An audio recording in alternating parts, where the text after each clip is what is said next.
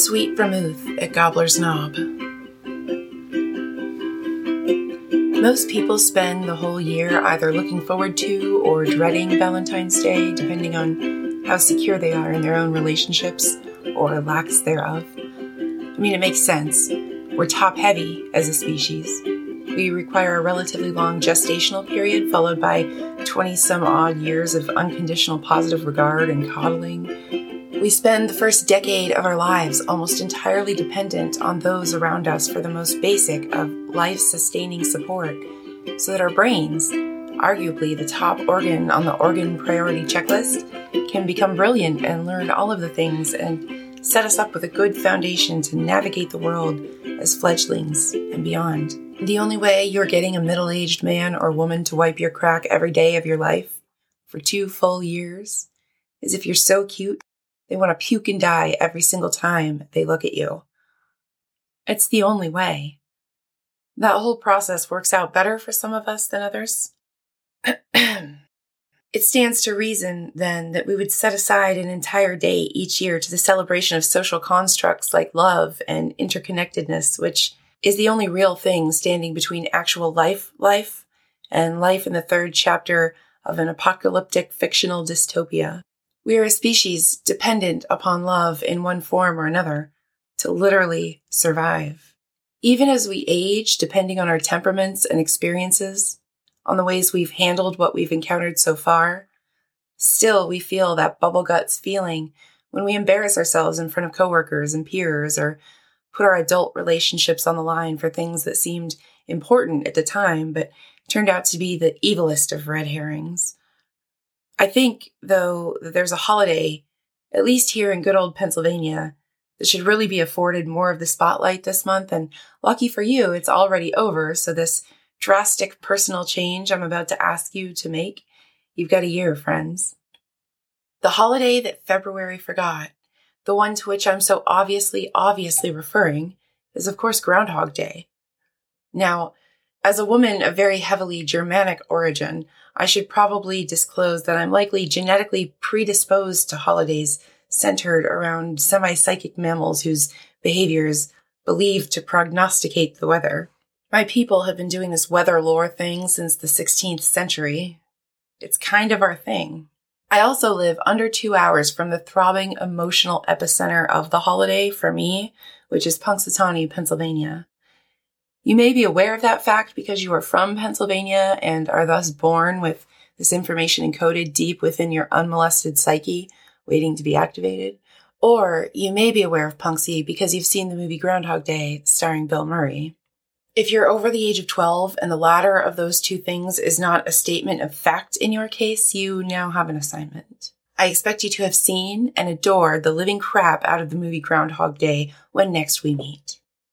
Because I can't be friends with you if you don't love the movie Groundhog Day, because the movie Groundhog Day stars Bill Murray, and Bill Murray is a national gosh darn treasure and my movie husband, so you will be required to at least concede that I am right in all cases in my evaluation of both Bill Murray and the movie Groundhog Day.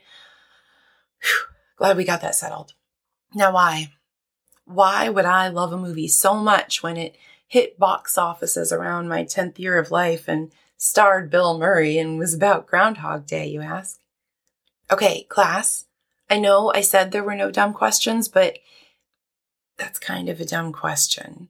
Now, as I was saying, I live under two hours from the town in Pennsylvania best known as the place where little rat mammals predict the future. There's a celebration there every year to honor the beasts. People gather in the frigid wee hours of the morning, appearing like zombies out of the Arctic mist at 6 a.m.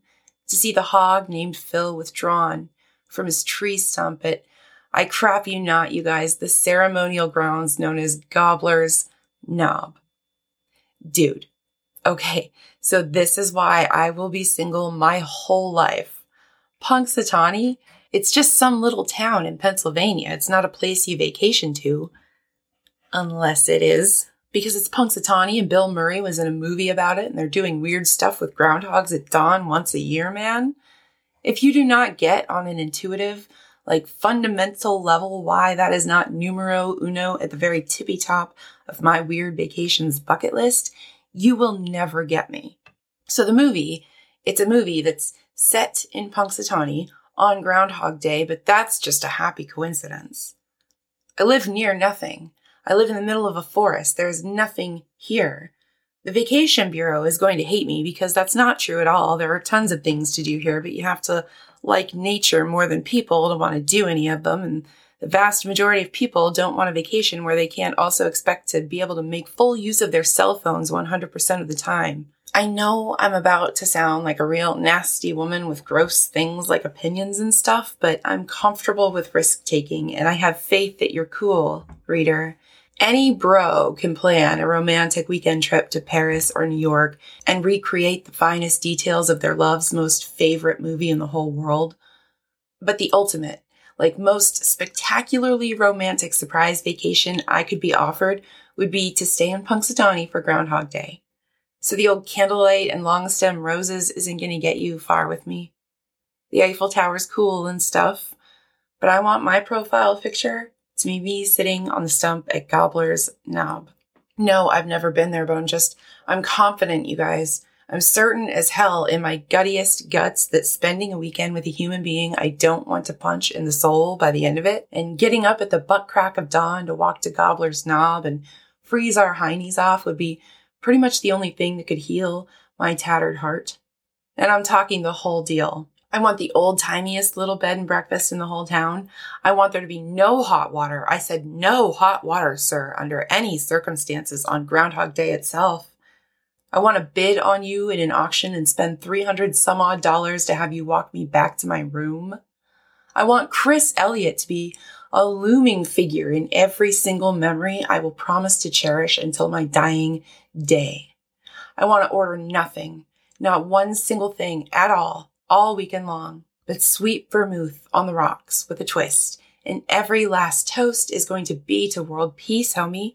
I want to be so immersed in the cheese and the puns and the disingenuous seriousness that the locals openly vomit whenever we enter a room. I want Bob Dylan as your alarm tone. That movie was so cool because, on the one hand, it was about a manipulative narcissist exploiting a vicious rift in the space time continuum to land a lady otherwise unlandable to him, if not for an intellect incapacitated by fate. Okay? Nope, still a feminist. But on the other hand, it's about a guy who lives his whole life in this crusty outer layer of personal funk until he meets someone who puts him in a vice and forces him to molt, and he comes out still kind of funny looking, but more emotionally mature and ultimately just a better human at his core for his desire to be everything that she would love. I'm not into romantic comedies, so I don't know. My basis for comparison may be lacking here, but I can't think of a more perfect love story than one that leaves the main character a better version of himself for having encountered love. There's something about a surly, grumpy man who's socially traumatized and afraid to leave his bunker that is absolute catnip to me. I am well aware that it's the reason for my most pendulous and worrisome life choices, Freud, but thanks for piping up. And I know life is not the movies, and I don't even want it to be like the movies because I'm like a discount cactus at the garden center damaged but adorable, and I'm always going to need a little bit of arid stress to thrive. So I'd ruin the entire plot of any rom com I was plopped into. But if you're a masochist and intent on subjecting yourself to the existential cesspit that is a romantic movie this Valentine's Day, maybe make it the best one in the whole wide world and then spend the rest of your year like Phil, finding behavioral patterns that always lead you to feeling icky, but which you can't seem to stop perpetuating, bad habits, bad ways of being in the world. Learn to anticipate them. Plan to try and dodge one like a speeding train by the end of June. Check in with yourself every now and then. Are you changing? Are the things that frustrate you regularly? Are they changing? You never know what amazing thing might be sitting just outside your field of vision if you could only defog your windows and conceive it. Or just wipe the slate clean and start watching those around you with fresh eyes. See your wife or your child as if it's the first time. I know you can't, but try really hard even though you'll never quite achieve it. Strain to see all those tiny little ticks and quirks that made you love that person the first time. Renew your membership.